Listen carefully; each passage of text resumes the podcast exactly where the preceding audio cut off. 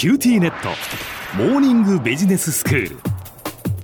今日の講師は九州大学ビジネススクールで異文化コミュニケーションがご専門の鈴木雄文先生です。よろしくお願いします。よろしくお願いします。先生、今日は英国における異文化シリーズというお話ですね。はい、長く続いてきておりますけれども、はい、えー、とロンドンとそれ以外を交互にしてきております。今回はロンドンから少し離れまして、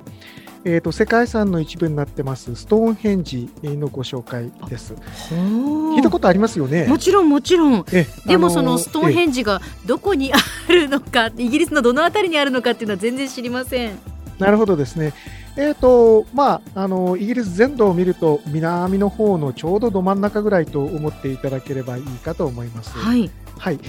でですね、ストーンヘンジっていう名前、えー、自体は、まあ、見た通り石となんとかという意味だと思われますけども、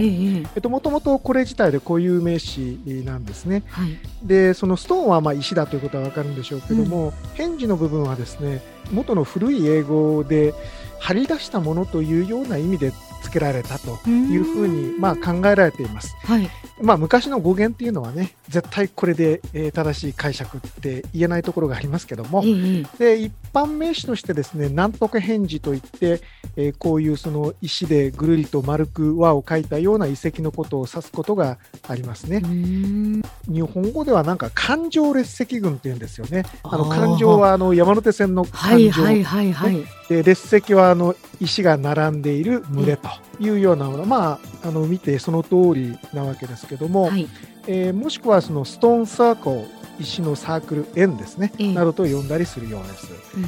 今頭の中にあストーンヘンジってああいう感じよねというのが浮かぶ方はですね、もうお分かりだと思うんですけども、こう縦に墓標のようなどでかい石が立ってるわけですね。えーはいはい、でそれがその全体に円周を作るような形で並んでるわけです。サークル状に並んでるわけですよね。ですね。えー、であの今は全てあるわけじゃないんですけども、その縦にこう高くなった石の上に横に石がこう並べられて、うん、円周の一番上をですね、はいはいはい、まあ、売られていたと思われます。なんかね、あの扉っていうか門のようですよね。だからそういうふうに見えますね。えーえー、で昔はそれが全部多分あって、あの一周ずらりとあの円周を横の石がね、一番上をずっと取り巻いてたんだと思うんですけども、まあ、それが一部崩れているというような形だと思われます。うん、はいはい、でこれはあのもうですね、い、いろんなところで散々あのどういうことで作られたのかっていうような話は出てきているので、ここでまああまり多くは繰り返しませんけれども、うん、まあ、正直なところ何に使われたかはよく分かっていないんですね。うん、えー、宗教だという人もあれば、天体観測だという人もあれば、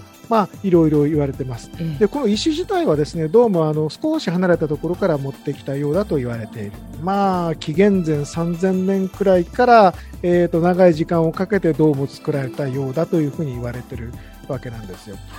まあ、これだけであの古代ファンの人たちはもうとても嬉しいんだろうと思うんですけども、興奮しますよね。えーはい、ところがですね、非常に有名で世界遺産にもなっているわけなんですけど、うん、実際にじゃあ、 あのイギリスを観光で訪れる日本のお客さんがここに行ってるかっていうと、なかなかそうでもないんですよね。あ、そうなんですね。あの、えー、あの行くのがなかなか難しいんですよ。あのツアーに入っていたり、もしくはレンタカーを借りたりとかということをしないと、公共交通機関ではかなり難しいところなんですね。あ、そういう場所にあるんですね。そうなんです。僕の場合はにかいほどあのレンタカーで行ってますので楽ちんでしたが、車がないと難しいかもしれませんね。はい、であの原っぱの中に環状歴石群があるわけなんですけども、うん、大昔はあの周りに囲いも何もなくて、出かけていってですね、ちょっと抱きしめてみたり舐めてみたりもできたんだろうと思うんですけどもあの今はあのロープが張ってあって普通は入れないですね。そうなんですか。まあ、それは、はい、保護のためということですか。保護のためということですね。えー、その通りです。ただあの一般の観覧時間が終わった後に、えーとまあ、特別なツアーが出て、それに応募するとサークルの中に入れるというようなものがあるようですね。へー、へーなんですけど、今行けないんですよねなかなか私たちは行けないんですけども、ね、まあ、あのやがてあのそういうことができるようになるといいと思いますけど、ただあのイギリス各地こういうものの入場料というのが非常に高くて、あ、こういうその、その自然の中にあるもの、だだっ広いところにあるものですけど、うんうんうん、やっぱ入場料が必要なんですか。必要です。これはですね、イングリッシュヘリテージという団体が管理してるんですけども、えええー、と直接国がやってるあの博物館等とは違って、まあ、費用がかかるからということなんですけども、調べてみたらですね、ひとりじゅうきゅうポンドごじゅう、あ、日本円にするとさんぜんえん近くになりますかね。ああ、そうですか。えー、ああ、はい、まあ、あの、まあまあ、結構しますねしますねさんぜんえん出してもいいよという方はたくさんいらっしゃると思うんですけども、うん、いやそれだとねという方も日本的な感覚でいうとちょっと高いかなという気はしますね。まあ、ただ世界遺産ですからね。世界遺産なんですよ。まあ、見てみたい気はしますけどね。そうですよね、えー、あの一度はという感じで、うんうん、えーとまあ、予約制になっていて、多分時間がこう指定されたりしてるんだろうと思うんですね。うん、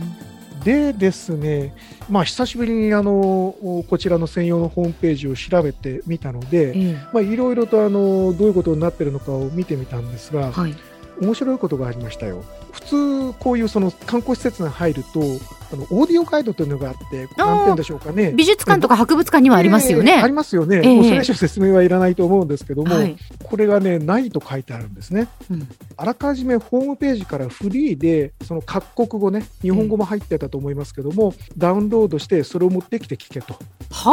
うふうに書いてあるんですよ。でもそういうことまでは整えられているんですね、うん、そのダウンロードできるような。それが ね, それがねあのサービスのために、うん、やってるのかなと思ったんだけど、よく考えてみると今コロナ禍のご時世なので、うん、機械のやり取りをしたりですね、それを避けてるんじゃないかなと思うんですよ。えーえーうん、今の時期の特徴なのかなとも思いましたが、うん、本当のところは分かりません分かりませんけど、はい、まあ、そういうことを思わせるようなことになっていたということですね。でところでですね、このストーンヘンジというもの、まあ、いろんなところで画像などは見られるわけなんですけれども、えー、実は隣にあるものと共同でありまして、はい、ふたつのものでひとつの遺産を作っています。へーご、まあ、ご存知なかったかもしれない。知りませんでした。何ですか？はいはい、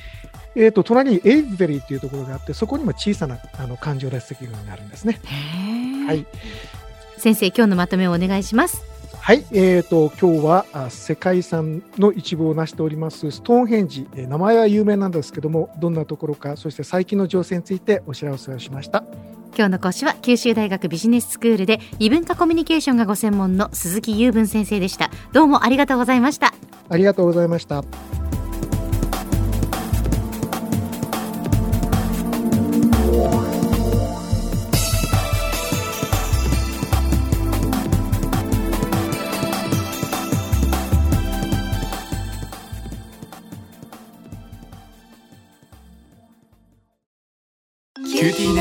ビビックにしてから毎日必ず実家の父と母からビデオ電話がかかってくる。元気？って毎日だからそう変わんないよ。痩せたか？って毎日だからそんなに変わってないって。